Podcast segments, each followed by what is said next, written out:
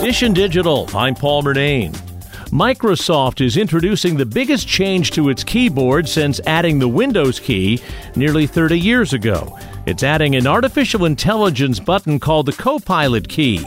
CBS News tech contributor Ian Sherr says it will launch the company's AI chatbot. The reason for this change is really to signify how important Microsoft sees artificial intelligence as part of using computers from here on out. Microsoft, of course, wants its Copilot to be the default we think about, and certainly putting it on the keyboard and changing all of our keyboards for the first time in decades is one way to really make that set in. This new key will be placed next to the right hand Alt key on most keyboards. It comes out this month with some new PCs and laptops, including Dell.